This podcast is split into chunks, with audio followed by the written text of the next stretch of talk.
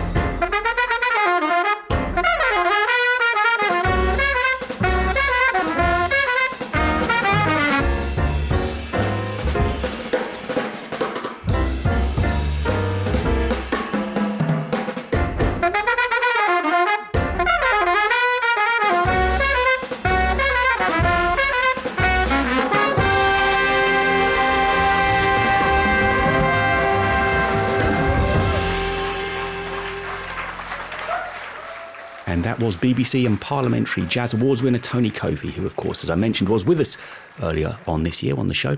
And that was a title track from his album that was recorded last year, Another Kind of Soul, all about the music of the great Cannonball Adderley. So, as I have been doing over the last few weeks, we are going to have some festive tracks on the show. That's all to come in the second hour, but uh, there's some wonderful music to come up and something brand new actually from one of my favourite artists of the moment, Sandra May Lux. Say that's all to come in the second hour of the show. Now, if you've been enjoying the series of interviews that we've been recording, which started off as being I thought I'd do them for a few weeks back in March, and here we are in December. Well, the interviews are going to be carrying on into the new year. We've got all the interviews recorded to take us through to the end of this year, and I've got guests lined up, some very, very exciting guests lined up, ready for you in the new year as well. One of the artists that I interviewed recently is saxophonist Binker Golding, and it's a great interview that I think I'll be bringing you next week, actually. And uh, just as a little taster, I thought we'd play a track from his recent album, and he will explain to you the title of that album during the course of the interview next week. But right now, we are going to listen to I Forgot Santa Monica.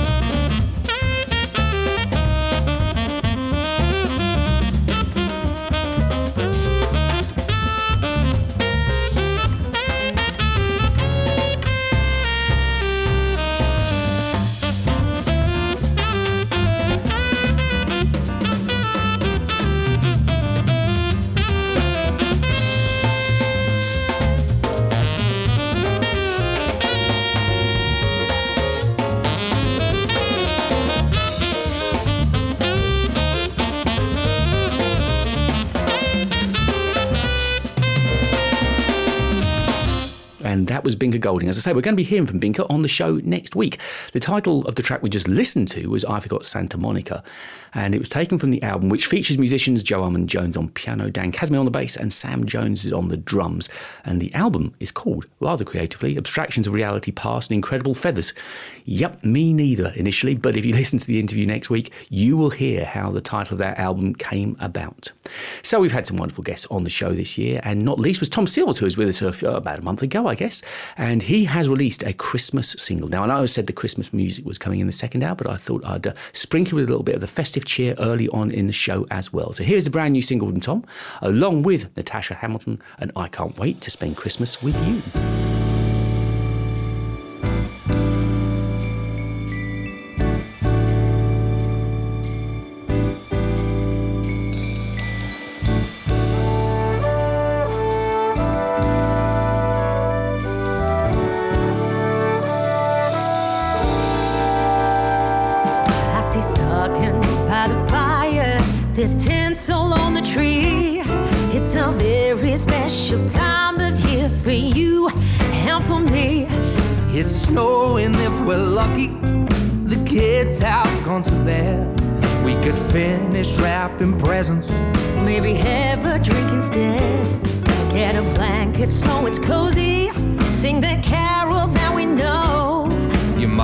Even get a kiss under hanging mistletoe. This year's a little different. Thank God we got through. Cause I can't wait to spend Christmas with you. Pretty lights are all around us. There's reindeers on a shelf. I'm so happy that you're near me. Couldn't be with no one else. I hear bells of jubilation at this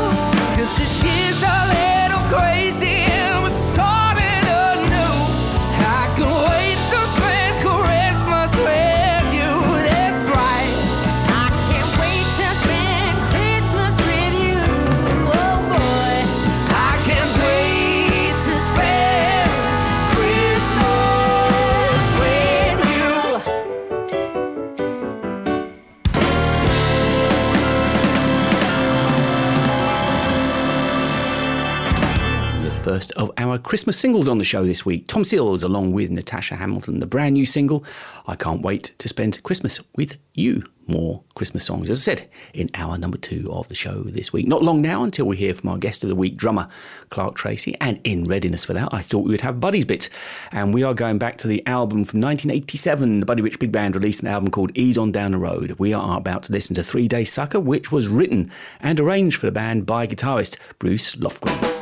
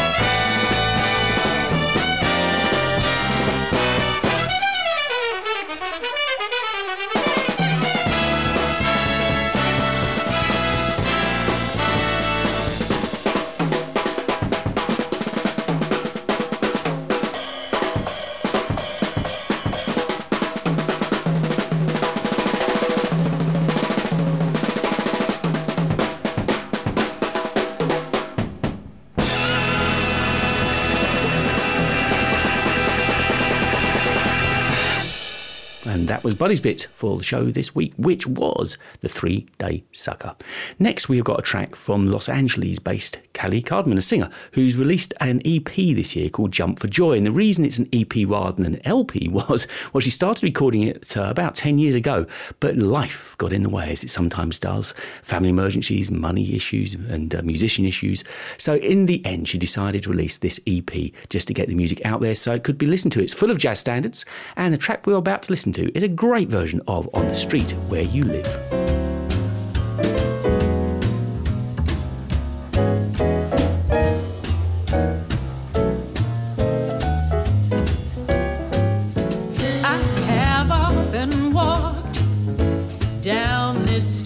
Before,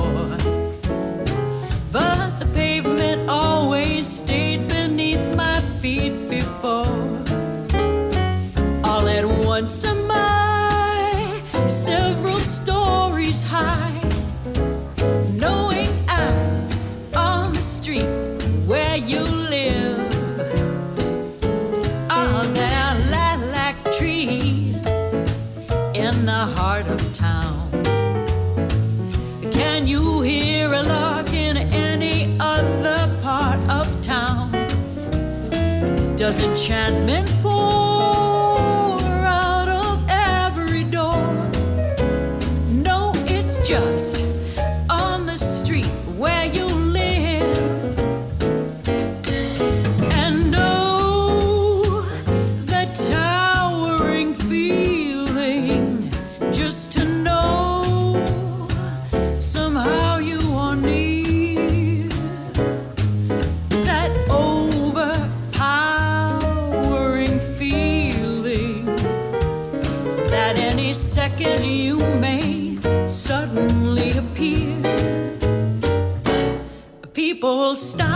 stare. Well, hey, they don't bother me. For there's nowhere else on earth that I would rather be. Let the time go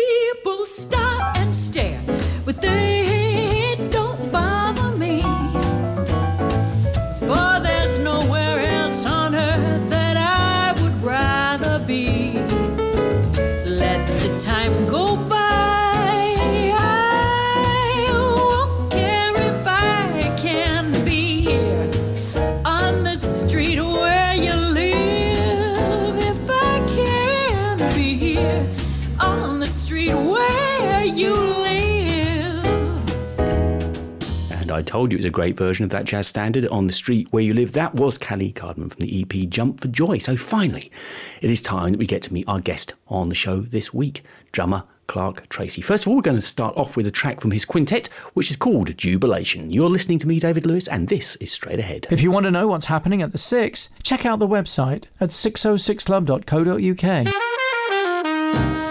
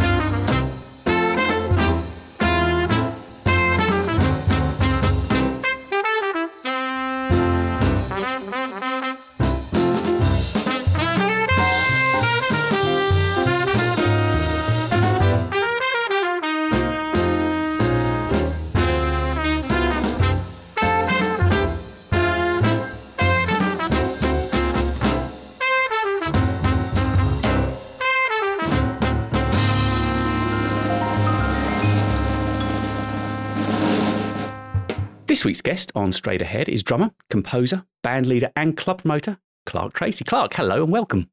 Hello. Thank you very much for having me. Well, I've been looking forward to this. You and I just had a little chat before we started recording, and uh, for a longest time I've wanted you on the show. And finally, during lockdown, it gives me the excuse to capture you musicians, the the elusive uh, pride of musicians.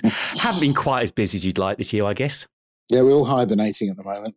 Um, I think what's happening is actually we're all getting on with things uh, of a musical nature that we've been meaning to do in the background for ages. That's what I've been up to. Loads of stuff. Well, let's, let's let's get into that then. That's an interesting point to pick the interview up. I mean, because I've spoken to so many musicians through the course this year, and some have been learning new instruments. Some have decided to finish scores that they started working on ages ago. What what's been your main focus during this period of time?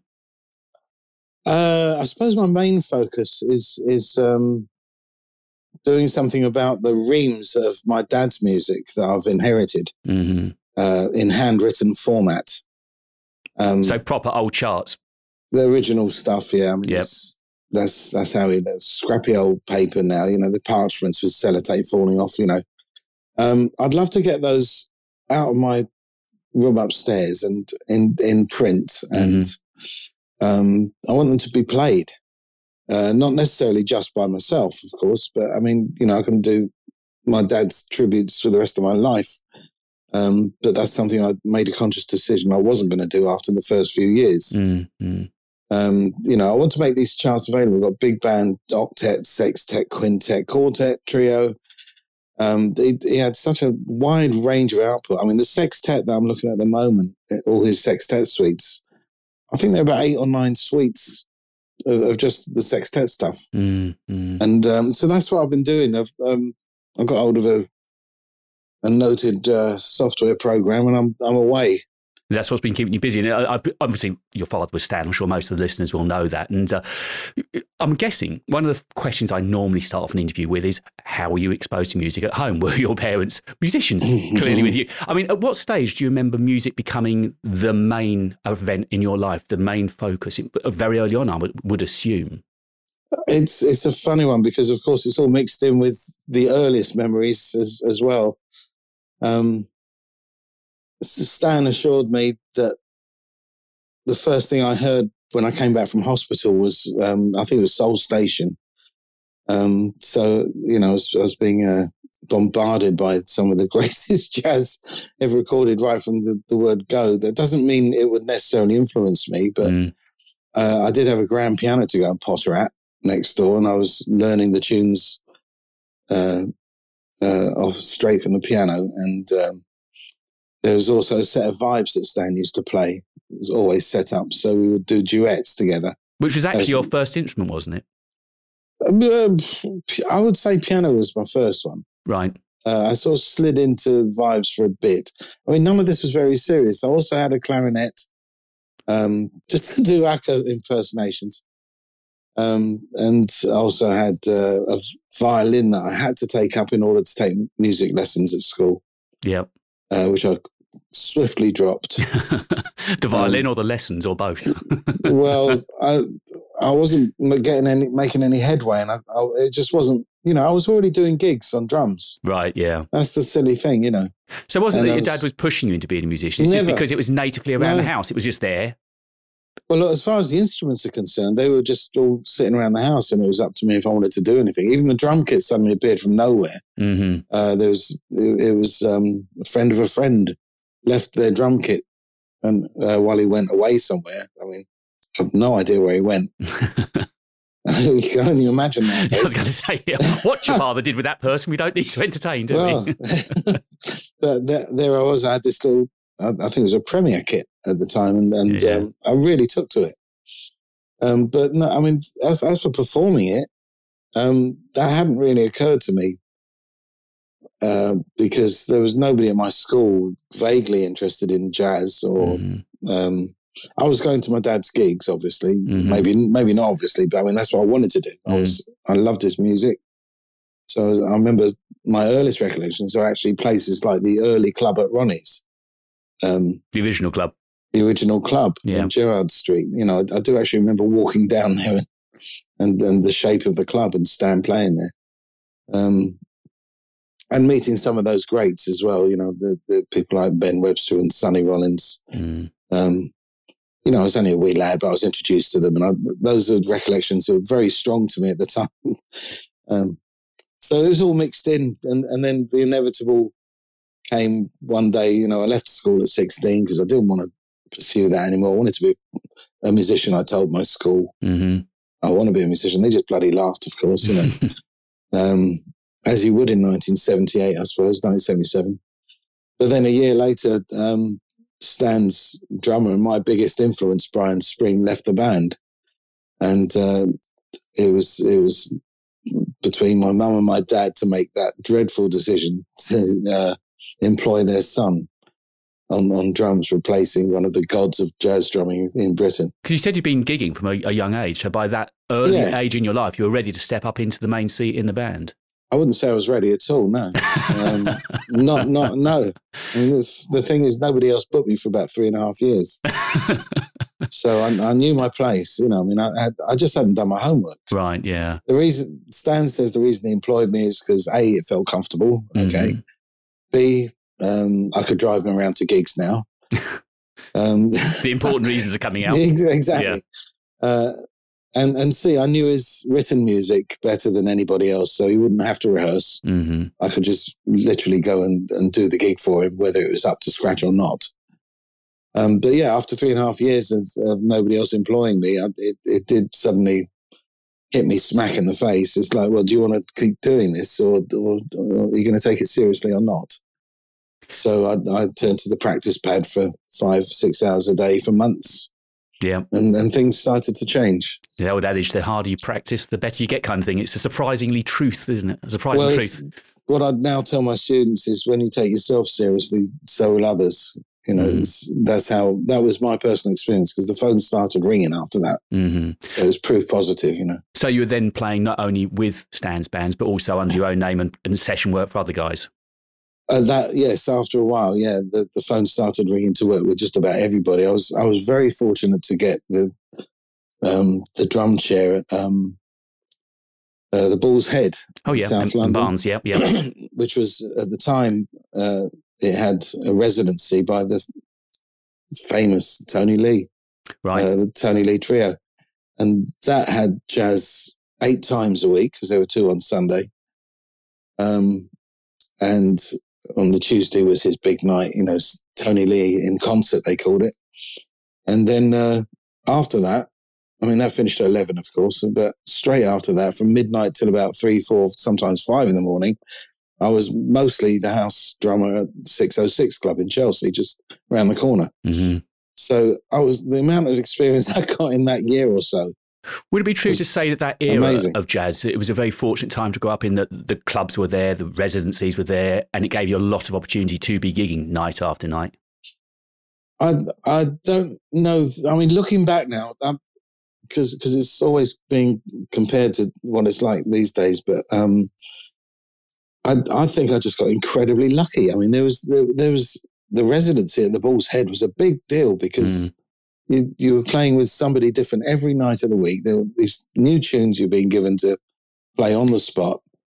Um, sometimes we had some great American names coming through just for two or three days as part of their tour. They do the ball. Um, and then the 606 was just like, again, night after night, different folk. And I, it was, it was a trio until the weekend it became a quartet. Um, I, I don't know because the 606, if you look at that today, it's, it's all different bands every night of the Mm, week, as, you, mm. as you know Mm, full well. Um, the, the, the Bull's Head is, is kind of dipped in favour these days a, a little bit, let's say, but that's still different bands every night of the week. And it's, it's not all jazz, of course, but um, yeah, there's the, the connection has, has gone, you know, that. Mm. And you were mentioning uh, uh, at the start that you were looking in this period of time to get your dad's pads down. Have you managed to find the time to do that? Are you beginning to get on top of it, or no, I'm not getting on top of it. No. was he, he was that much of a prodigious writer? Then that you're still still trying to transpose, or not transpose, but bring up to date his uh, his original charts. he, he did write a hell of a lot of music. I mean, his his octet started in 1973, and everything he wrote for for that band uh, was due to a commission. And in fact, the same deal with his sextet. um, which started just a couple of years. Well, that was about 1980, I think that started. Um, and it was like almost every year he's been given another commission. Mm. So, um, and, and that was really to, to help pay for everything. And would it be right? Because obviously you too are a writer these days, a composer. Were there times that you and your dad sat down and you kind of talked about the way he went about writing, or did you pick it up from reading his charts when you were playing? Has it influenced you as a composer? It surely must have done. He has influenced me. Um, there are things that he said. I mean, we used to sort of share conversations in the car journeys Mm. occasionally about about composition or chords. Um, I mean, he he was just in love with the sound of the sound that a piano made for a start, but orchestration. He was in love with that. Mm. Um, so, you know, I remember my again back to my very earliest memories. He'd be holding ten fingers down on the most ridiculous sounding chord, and then asked me to play sort of three or four on top of that in the, in the upper register, Mm. And so I could hear the two separate and then together, and and this freaked me out. And he thought that was great, you know, um, having those extra fingers. But yeah, I mean, that I, I was aware of the, the beauty of those sort of sounds that he was. I mean, I still not heard anybody to this day come up with those sort of sounds. Mm. Mm. His voicings were extraordinary. Um, he could make an orchestra out, out of a sextet or an octet. You know, I mean, it, it's ridiculous is the way he perceived the music. Um, so to try and, I mean, there's no way I would ever dream of copying or attempting to copy what he did. But um, the way he wrote chords, for example, was old school. With, I mean, which everybody today would would recognise as being old school. Um, you know, there are no Greek sounding chords, for example. Mhm. Um, Lydian was always a sharp 11, major 7 sharp 11 for, for him. but again, if there's any musicians living, uh, living, Living, possibly after this year. anyone still alive, um, he, he, he infrequently wrote, say, a D6 rather than a D major 7 because he wanted the sound of the D6. And for, for non-musicians listening, the, the, the, the oral difference that would have been Da da da do da da da da da. Right. Being the being the sixth chord, right. as Yeah. opposed to including the major seven. Dee da da da da da. da. Right. Right. Right. Yep. Yep. So that's the kind of sounds that It's subtle, isn't it? It's subtle, very but it- subtle difference because they're both the same. But if you're playing the D six for one bar, Mhm. um, it, the emphasis is not on the major seven or the flat seven. And knowing that I was going to be speaking to you this week, one of the questions I was going to ask, being the son of a famous musician, you know, the offspring of somebody who's already in the business, is it the sword of Damocles? I mean, it, it must, I guess, have its good and bad. To some degree, surely it opens doors, but then there's always the comparisons. I'm guessing. Would that be fair to say? That's totally fair to say. Right. Yeah. yeah. so you must have faced that coming up then as a youngster coming through the ranks. Yeah. Um, Did you have to You kind of almost feel that you had to prove yourself more because of that? That I am a musician in my I- own right, not because of the surname. I think thanks to Stan's tutoring um, as as a human being, if you like, um, I didn't need to prove anything. Mm. You know, I was, I was fairly satisfied in my inadequacies, and um, you know, happy to continue until things improved over time. You know, but yeah, I mean, I've I've I've had fairly frequently over the last forty years, let's say, whenever I've written something of any substance, it's mostly been compared to Stan, Mm. which I okay, I think is a little unfair to be honest. We we write differently. Mm.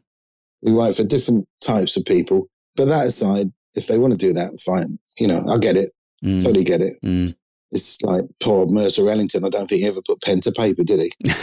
but know, still, the comparisons are drawn. Constant comparisons. Um, but in, in in a good way, um, I was telling a student just the other day. You know, I was standing in the hotel lobby, uh, just just arriving, and I turned around and just leaving was Max Roach, Right. and I, I thought, well, I can't just not say anything. I've got to just go and say thank you. Mm. which I did. I just went up straight up to him. Uh, Mr. Roach, you don't know me. I'm from London. I'm a drummer. Just want to say you've influenced me so much you'll never know. And thank you ever so much. And he said, Oh, that's really kind of you. What's your name? I said, Clark Tracey. He said, Tracey, is, is are you related to Stan Tracey? I'm going, yeah, yeah, it's my dad. And said, oh, come and sit down. Let's have a talk. And that was it. Next sort of 15, 20 minutes, we're having a chat, which I wasn't expecting. That If you can call that opening a door, yeah, that was rather nice. Yeah, but I mean, as I said, i it's all well and good being given that name to start with, but then proving it in your own right. And, you know, the course of time has proven the musician you are in and of your own right. So, you know, yes, it, I, I think often it puts a burden. I had one of the Dankworths on early in, Right. in the year. And again, similar sort of question. That was uh, Emily I had on. And, you know, similar Oh. kind of thing. It was, you know, you know she's got more than her, her parents, but uh, yeah. it was just say that was one of the questions I wanted to speak with you. You know, knowing that I was going to be talking with you. But let's also mention the fact you've mentioned it or referenced it a couple of times so far about the fact that you're an educator as well. You do a lot of teaching, don't you? Yeah. Yeah. Are you still working at Leeds at the uni That there, was Birmingham, actually. Birmingham? Um, it, it's, it's funny you should say that. It looks like I've just finished my teaching at Birmingham rather sooner than I expected. Right. Okay. But still, So, uh, still available as a private tutor. I, I would love to be available as a private now that there's there's no gigs again. Um, you know, I've I finished work in Birmingham probably the end of this year, right. and and then uh, um, I've got the rest of the the teaching year, January to September, doing bugger all. hmm uh, or July, whatever it is. Um, I, I don't know if I'm returning to Birmingham next year. Nothing's planned at this stage. Have you seen any flicker of light in the diary yet for, for gigs? I mean, I know it kind of Yeah. faltered into life and then abruptly stopped again. Yeah, well, fortunately, the, you know, I don't mind plugging the old six again, but that was one of the few that booked my band, hmm I have to say, which is was really nice. So that wasn't my official current lineup, it was under my name, which is always nice. Um, and there's a gig in Maidenhead um, that's been going monthly. The Nordens Farm. Yeah, Norden Farm. I've been, I've been there. Yeah, it's a lovely theatre. Yeah. Yeah, they've, they've kept it on throughout all this nonsense, and um, I'm, I'm there on Friday. so you're streaming, presumably. Yeah, it's just live stream, but it's a it's a big theatre, beautiful big piano, It is a lovely theatre. Yeah. And uh, and it's some bread and butter basically course. as well. It's, it's, it's lovely, you know, it's, it's something. And that is one of the, uh, the things that's come to light this year. All the clubs, you know, the six particularly, have invested so heavily in being able to stream now that Yeah. the sound quality is great. If you're at home and want to be involved and support musicians as much as best you can through these times, these live Yeah. streams are actually invaluable, aren't they? They are. Um, I mean, if if you want to talk about my own little club for a while, yes, here, yes. I was um, going to get to that for sure because that was in well- threat of closing, wasn't it? The Herts Jazz. Well, we, we, we, I can't remember how far we got now, but I, I think it was as far as everybody else, probably like the beginning of March Mm-hmm. into our season, and then we closed. And um, Because you're a Monday night club, aren't you? From Sunday, Sunday, sorry, Sunday, right? Yeah. Sun, Sundays, yeah. And then um, we had a festival in October, which we blew out as well, of course. Mm-hmm. And then that would have been our 10th year. Um, and then we had this little opening again last week on the first. We, we, we put on Art Themen and uh, Alex Clark Mm-hmm. uh, quintet, which, which I was part of. And we didn't live stream it, but we filmed it with a view to streaming it one day. Mm-hmm. and and also as an experiment to see if this is going to work. Um, because we can still get like sixty people in the audience. Mm-hmm. Because it's such a big venue. Yeah. Yeah. Um, and again, we've got lovely big grand piano. It's just like it's horrific to see all this stuff going to waste. Mm. Um, you know, we had to make up the money side of it a little bit from our coffers, which is fine. We covered that. Did you get any money from the Arts Council at all? No.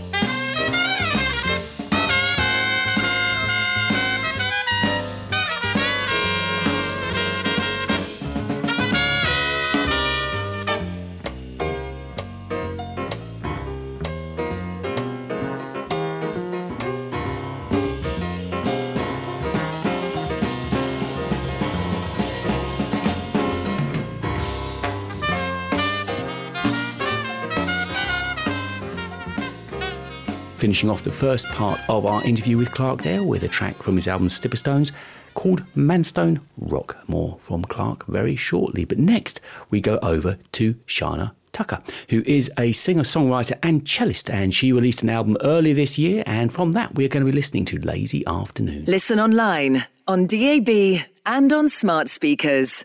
Straight ahead with London's leading music venue, the 606 Club.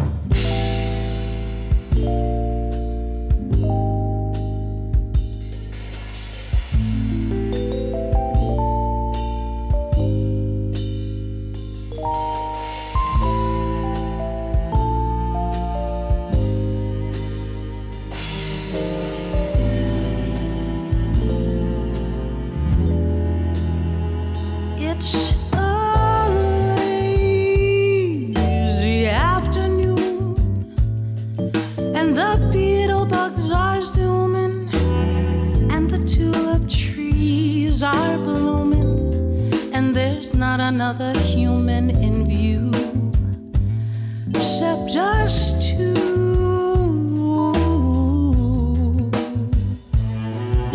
It's a lazy afternoon, and the farmer leaves his reaping. In the meadow, cows are sleeping, and the speckled trout stop leaping upstream.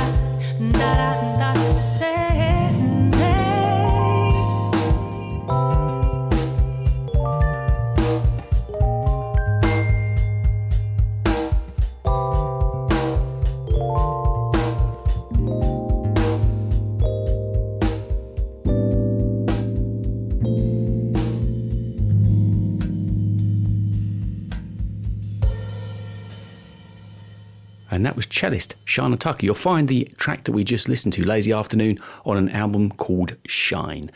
It's time that we go back to our guest for this week, drummer Clark Tracey. Fascinating guest he is as well. Been longing to get him on the show. And uh, at the start of this part of the interview, we are going to be listening to a track from the Dominic Galea's London Quintet called Once Upon a Time.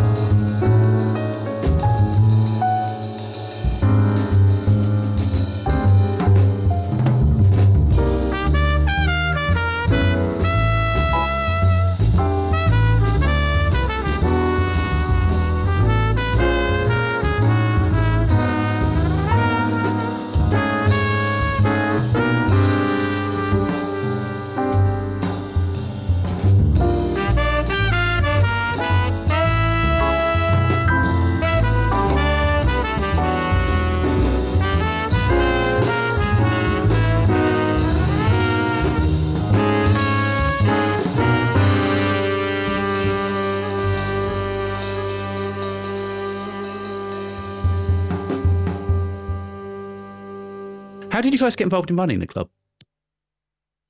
Uh, it, was, it was bonkers, really. I, I've been working for Herts Jazz, which is what the club is. Mm, mm. Um, well, long, the early eighties. It was Right. one of the one of my first outside gigs that I used to do. Um, and it was it was eleven years ago when they were just about to close on their fortieth anniversary. I just happened to be doing their last gig, unaware that they were about to fold. hmm And the guy who'd been running it, Brian Benton, uh, all those years had, had uh, just died. And um, the, the the the other promoters who helped him that had just basically had enough, you know, getting on and thought, we don't, we can't do this. We've lost half our audience, only doing once a month now. You know, it's all, it's all looking very sorry. Um, and I think it was my mum who, who, uh, sort of shouted in my head. She wasn't there, but she's kind of, that this is, I mean, this is exactly the sort of thing she used to do. hmm And uh, in the interval, I said, uh, I'd quite like to go at running this and see how, see if I can get anywhere with it. Um, so it wasn't long after that we started in a new venue, and it's yeah, it's just been once a week. You know, different, fresher approach, perhaps. You know, uh, a new membership system. Um, and and the I found the punters were there ready to support us. That's, that's the great thing, you know. Jazz is still very vibrant, isn't it? There's still a great audience out there that wants to watch great live jazz. It it is. It's uh, you know, and anyone says anything to the contrary, they you know No, no, They're not, they're not looking at the fact and the they're not looking. The no. clubs are generally full, you know, they always were. There's plenty of people want to come and see great jazz, be Yeah. big band, octet, straight ahead, you know, there's plenty of people. Is the, in fact, you know, I think you hinted at it earlier. There just aren't enough of them. Exactly that. You know, Exactly there's um, all kinds of reasons why they're not there now. But um, Now, I, I did mention to you the, the next question coming just before we started recording that uh, I've been lucky enough to see, I think, on three or four occasions. And the comparison I'm going to make is not to your father, it's to Stan Kenton. Mm. Whenever I listen to Kenton, there's a beautiful quality to him. You don't quite know where he's going to go. He seems to listen to things uh, and create different sounds. I'm no musician, so to me, it's just the sound that is coming to me. And when I watch you drum and what you pull out of your band, it's it's this journey that it's got a lovely aura to it. And uh, and this isn't me trying to eulogize over you because you're a guest. I honestly have wanted to talk to you about the way that you write music because uh, has the Kenton link ever been pointed out before? uh, no, Oh, well, there you go. I'm laughing because Stan hated Stan Kenton. Really? Well, he, now I like Kenton from a certain period, sort of 75, 76 kind Oh. of period. I don't like so much Kenton's earlier stuff. I, Fair enough. I'm, I mean, I'm- I'm, listen, Kenton was never played in my household. right. I mean, a few guys weren't played. You know, they just there, there might be one album lurking there. You know, Yeah, yeah, yeah. and it was up to me if I wanted to look down that rabbit hole. But um, Kenton just never got played in my house. I, I, I know bug all about Kenton and his music. I really do. So that's why I found it quite amusing what he said. Although you're you're talking more about the way he um, presented the, the groups and, Yeah. And, and, the, the music, sounds perhaps. Yeah, and the delicacy, I think that's probably the one. You've got a, a- lovely delicacy about the sound that comes from your band. And that's what really uh, appealed to me. It wasn't Mm. a wall of sound. There was a, a lovely, a, a, a myriad of sounds coming together to, to create the, the finished sound. Can, and just in order for me to understand that a bit better, Mm. if I can ask you a question, uh, is is that because I'm a, a drummer leading a band, and is that the kind of thing that you would expect or you've I- experienced before from I think drummer-led bands? Drummer led bands often tend to be loud. right. predominantly loud and they haven't got the Mm. flavour and the intricacy that you sometimes expect when the lead is coming from somewhere else in the band, you know, say it be a, a sax or a trumpet or in the horn section. It, it just struck me, that particularly the first time I came, it was with your big band the first time I saw you. Mm. And, and, and that's what I appreciated most. It was the movements that were going on. And that really, I came away from there just like, and, and because I'm not a musician, and it's probably my ignorance in, in, in comparing you to Kent, and I don't know who else and comparisons are never necessarily a sound thing, but you know, it puts you in mind of somebody. And Yeah, that, sure. it, it was that kind of movement Sure. idea that Kenton did. Because let's face it, he was a marmite. Some of his stuff was not to my liking at all. Mm. But when he Mm. was spot on, it, it, I loved what Kenton did because he was so well, I mean, different. quite quite a lot of my mates, you know, really into Kenton. Mm. But um, I, I, I gave it a huge body swerve um, par- parentally shown a different road. Is I mean, uh, Duke Ellington and Thelonious Monk were the two major influences from from my earliest years. And drummers? Drummers, oh well. Um, well, my first one was Brian Spring. You know, he was my dad's drummer for ten years. Um, Did you sit in with him much? Did you actually get a chance to learn with him? it it's not, it wasn't really a case of sitting in with him. He, he, he would pop over to see Stan hmm fairly frequently. Well, at one point, he only lived about a mile away Right. um, in Tooting. We lived in Streatham. hmm Um, and used to pop over fairly regularly, as a lot of musicians did. But I was usually practicing upstairs at the top of the house, hmm and suddenly the door would open, and then there's Brian. Brian. like, oh, you know, diminished to the size of an inch, you know. Um, but the, the, it, he didn't give me lessons per se, you know. Um, uh, we we would discuss it more in philosophical terms, hmm um, which is what I spend a lot of my time doing with uh, students, students, these days yeah. as well. Um, you know, there's only so much you can show people about what to practice and how to practice it.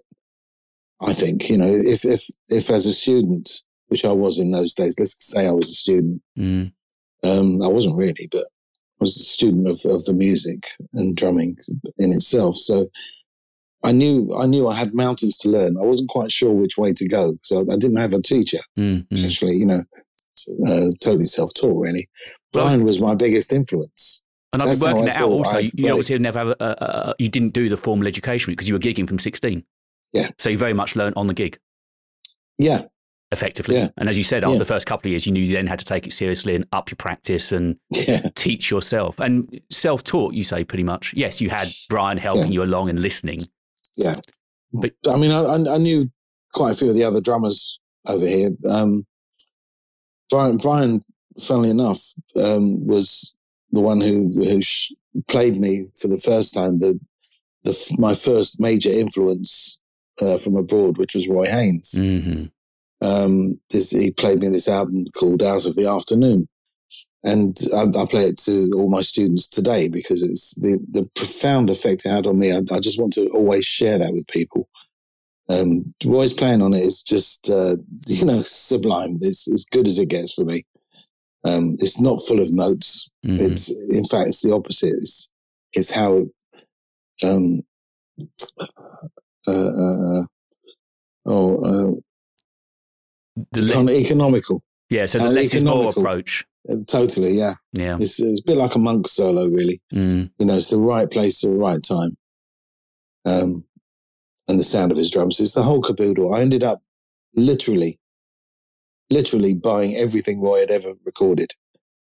Um, and as I did that, and I'm looking at them now, I've got all my finals in front of me. hmm As I did that, I could, my record ex, uh, collection just expanded mm because Roy had recorded with everybody. mm uh, going back to like Lester Young in 47, all the way through with Billie Holiday, Charlie Parker, Bud Powell, blah, blah, blah.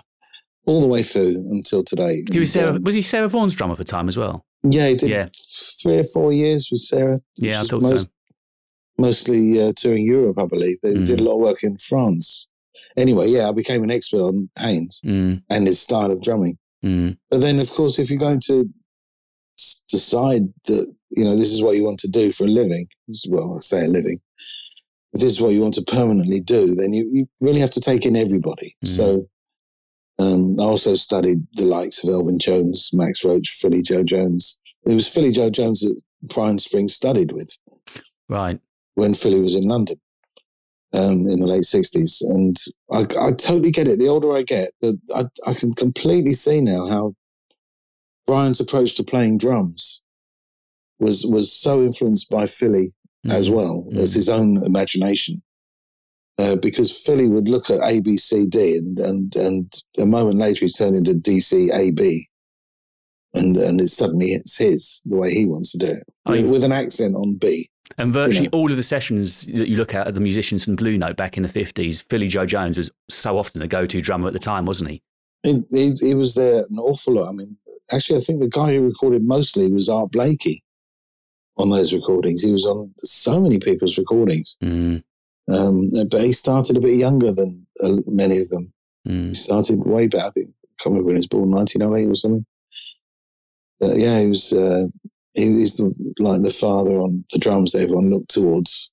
And I got to know Art Blakey's recordings, of course, and um, he, he became an, a very good acquaintance, I, I would like to say. Um, when I was 14, I met him.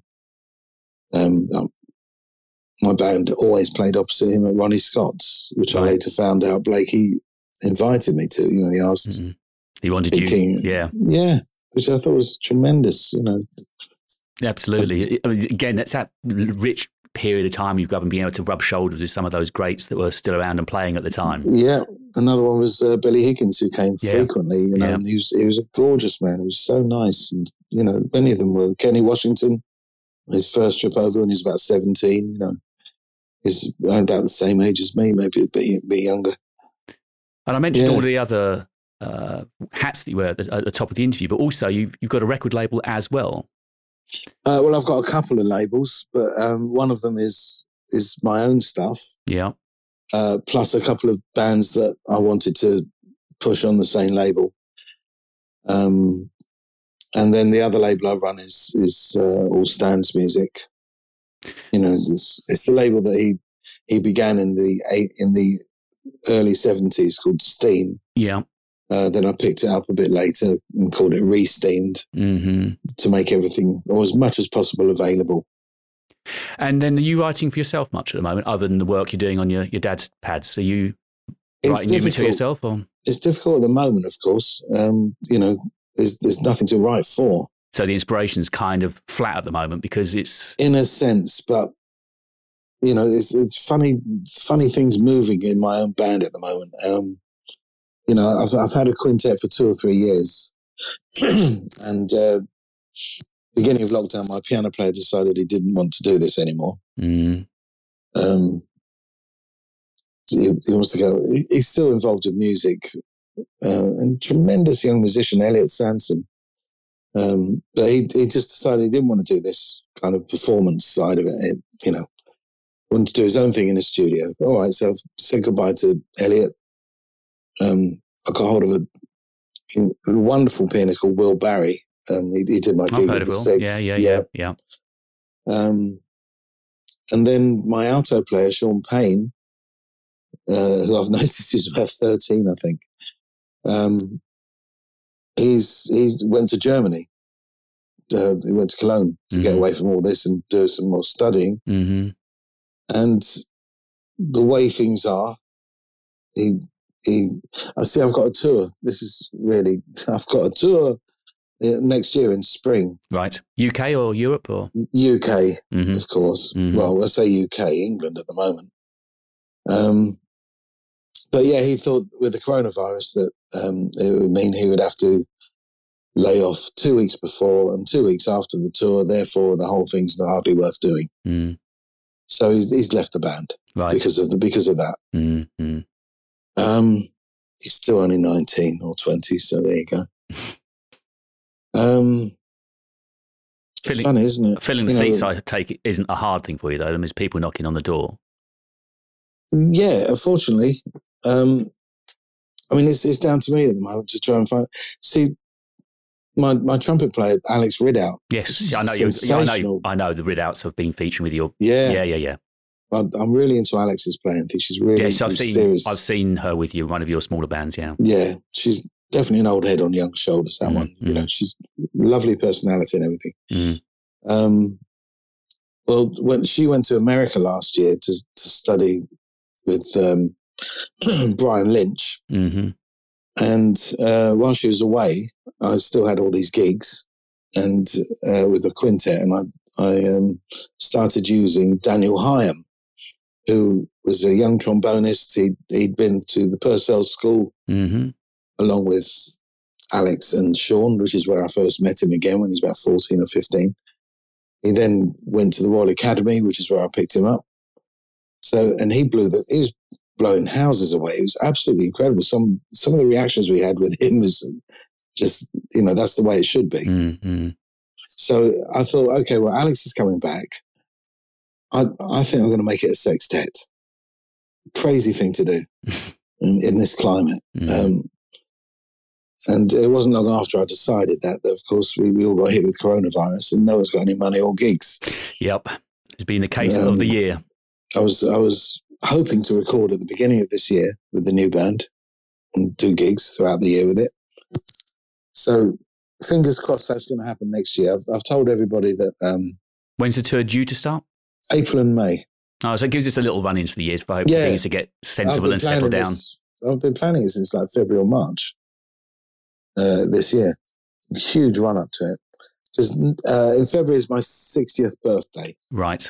So I thought, okay, well, there's one hook. Yep. Um, the other one is that I'm I'm fully intending to emigrate to Malta in the not too distant future. So Mhm. this will be my last Last tour. last tour, yeah. So into the end of this year, then it's just going to be carrying on as you are, educating, hoping that the gigs are going to be open, and looking to the tour next year, I guess. Well, I'm still doing one day a week in Birmingham. I'm there tomorrow. hmm Um, Your own club will open up when restrictions lift, I guess. we're hoping it'll open again in February. Right. We'll let January fizzle out and start again in February if we're allowed. Let's face it, on the upside, January is normally a quiet month for musicians anyway. So, um, and you have got a great website that people can look at as well, which is clarktracey.com. That's Tracey C E Y. Clarktracey.com. And you're on Facebook, and I know you're on Twitter as well. You're pretty easy to find on all of the I'm social even on. Instagram now. Me too. I got dragged into it as well. Mad, isn't it? You'll find me atting you on there pretty soon. Yeah. Sorry to darken, sorry to darken your box one day. But Clark, thank you for your time. It's been great getting you on, and uh, you know, I, I really hope we can catch up before you do leave the shores and live permanently in Malta. I- Well, I'd, I've I'd love I've to got- see you. I'd love to come see I've you got again. a date in April earmarked for the 606 as part of the tour. It's my only London date. The Six have been kinder to me than any other London jazz venue all these years. It's a musicians' club, isn't it? Through and through. Steve runs it as such, and it's always So- been ingrained. So, That's the club I want to play at. Well, hopefully, I'll get to see you there. It'd be very appropriate and apt, wouldn't it? Yeah, it Lovely. certainly would. Thank you for your time so much. All right, Clark, many thanks indeed. Cheers. Thank Cheers. you. Cheers.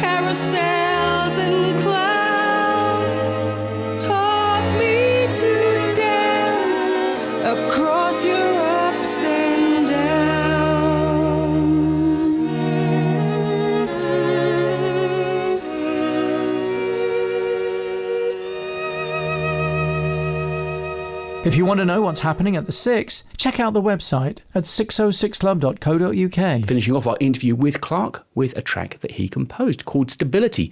It was a Lockean string quartet and it featured Christine Tobin. Our guest on the show next week is Binker Golding, and I promise you that's not an interview you want to miss. Articulate and fascinating.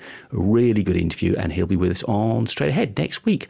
I'll be mentioning about the gigs we got coming up at the club a little bit later on in the show, but next we have got a track that is being produced by Alex Garnett. And I mention that because Alex is another one of the artists you'll be hearing on the show in the next few weeks. Well, he's been working with singer Emma Smith, who, of course, is part of a musical dynasty. Her father, Chris Smith, a great musician in his own right. Emma sang for many years with Nigel. They have released a Christmas single. I think we've got one of the first UK airplays of it, and it plays next on Straight Ahead this week. This is Santa Blues.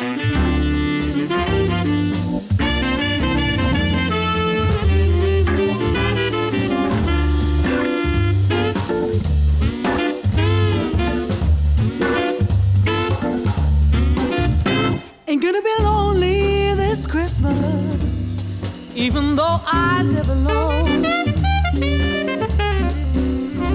Ain't gonna be lonely this Christmas. I call my Santa on the phone. On Christmas Eve, he'll bring his loving, and I'll wrap myself in mistletoe. Ain't gonna go hungry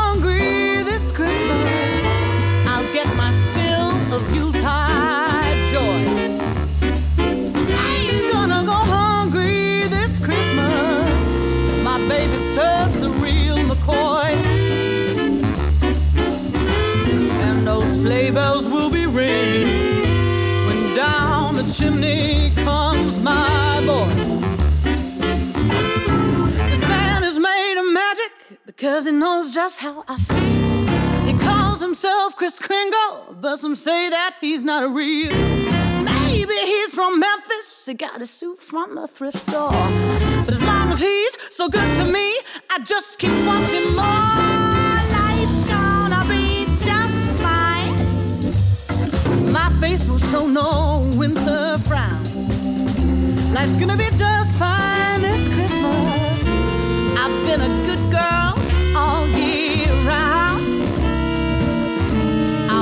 stockings on the bedpost. Can't wait for him to come to town.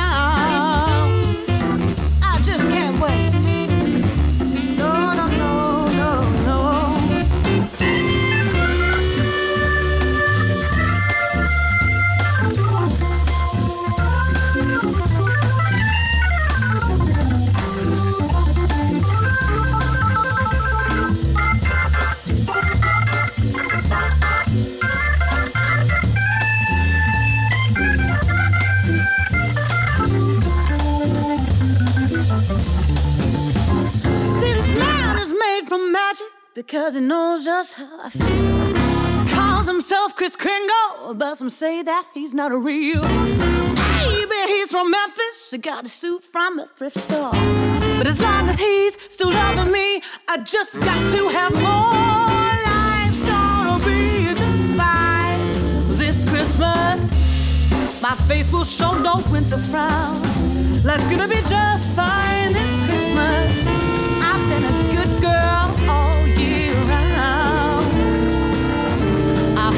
stocking on the bedpost. Can't wait! Just can't wait!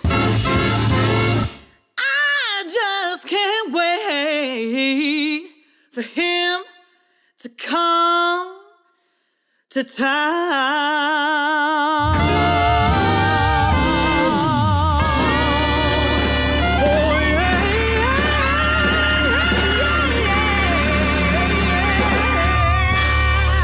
Emma Smith with Santa Blues. So let's look at the gigs we got lined up for you at the club this coming weekend. In a few hours' time, you'll be able to hear Dan Reinstein, who unbelievably is celebrating 18 years with us at the club.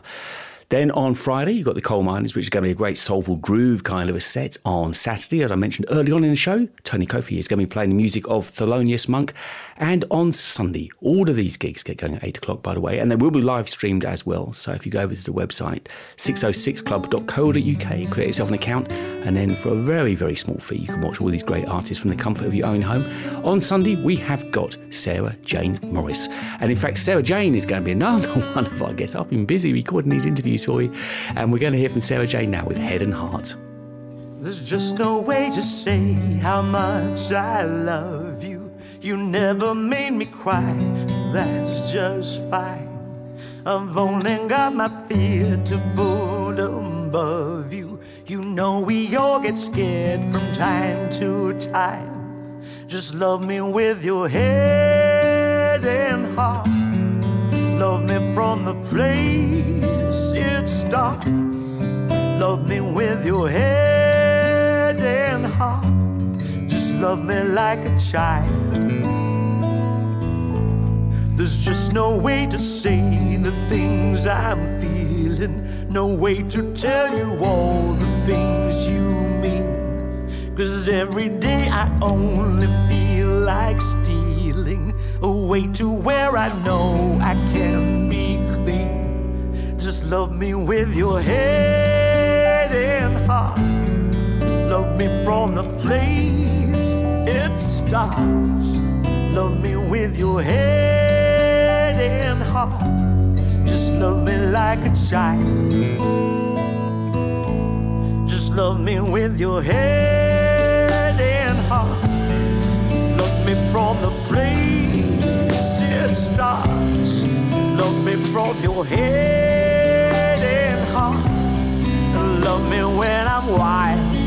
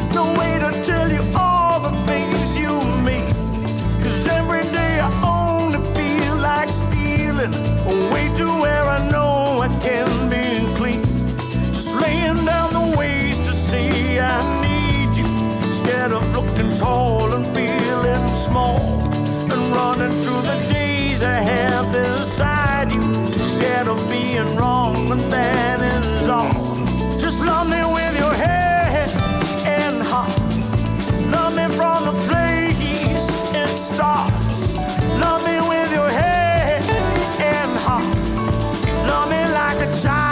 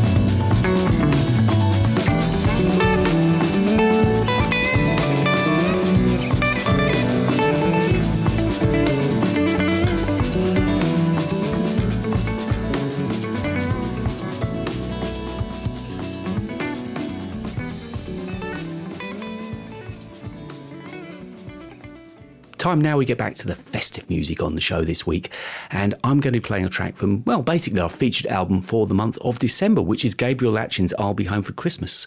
It's been receiving amazing critical acclaim, and rightly so, full of the wonderful songs from Christmas that you'd expect. And the track that we're going to be listening to this week is God Rest Ye Merry Gentlemen.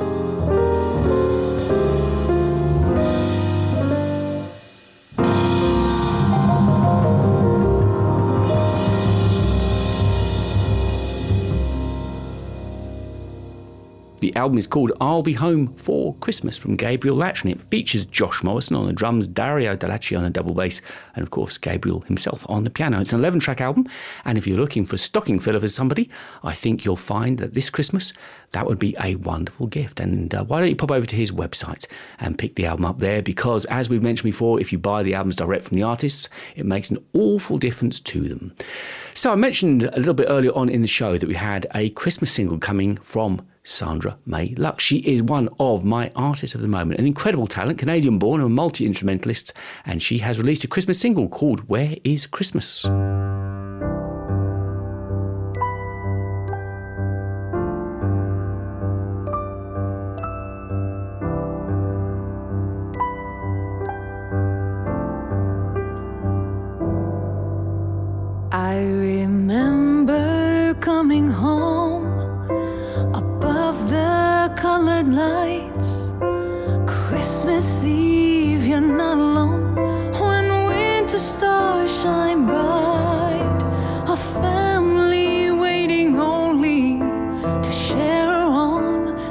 Christmas night.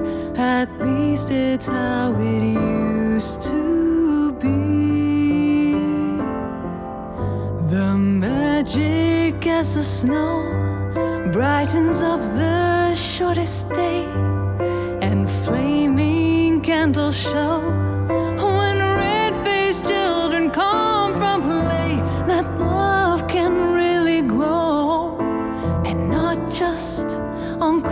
At least it's how it used to be. So come on back Christmas with carols and with bells and raise every glass to a newborn first Noel. Cause starting from today,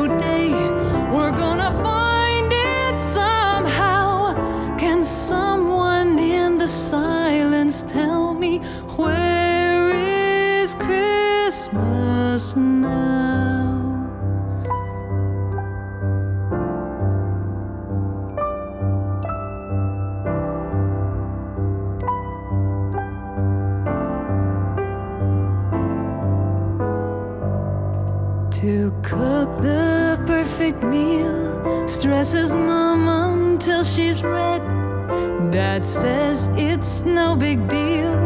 Their marriage hanging by a thread, but then at last they're free. The dinner's done, the kids in bed. At least it's how it used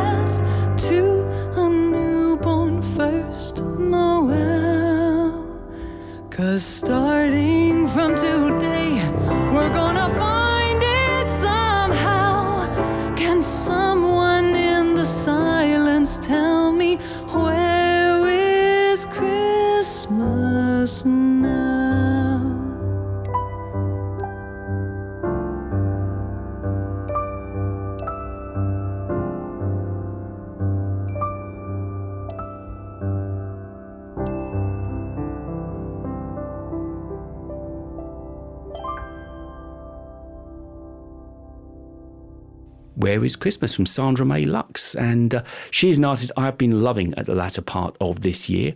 She's released an album back on the 13th of November called Happily Ever Now, which I have been loving listening to. And if you've not yet uh, heard it, go over and take a listen. It's available to stream, download, and buy as a physical CD. So if you are looking for that elusive Christmas present, I think that could just be the very find you are looking for multi instrumentalist Sandra May Lux. So, unfortunately, we are out of time on the show this week, nearly. But just to let you know that on Christmas Eve, Joe Harrop and I will be together bringing you a very special Christmas show. We've uh, looked out some music that I think is going to be perfect for Christmas Eve and particularly for Christmas Day morning. If you're going to be cooking the lunch and getting the, the food ready for the family, this could be the very show for you. It's full of wonderful Christmas songs just to make that day all the more special. Thank you for your company this week. And we have got time for just one more track, which is from Myron Walden and the album In This World. And we are going to be listening to a track from that album, which is called As She Sings. Many thanks indeed for your company, and I'll see you at the same time next week.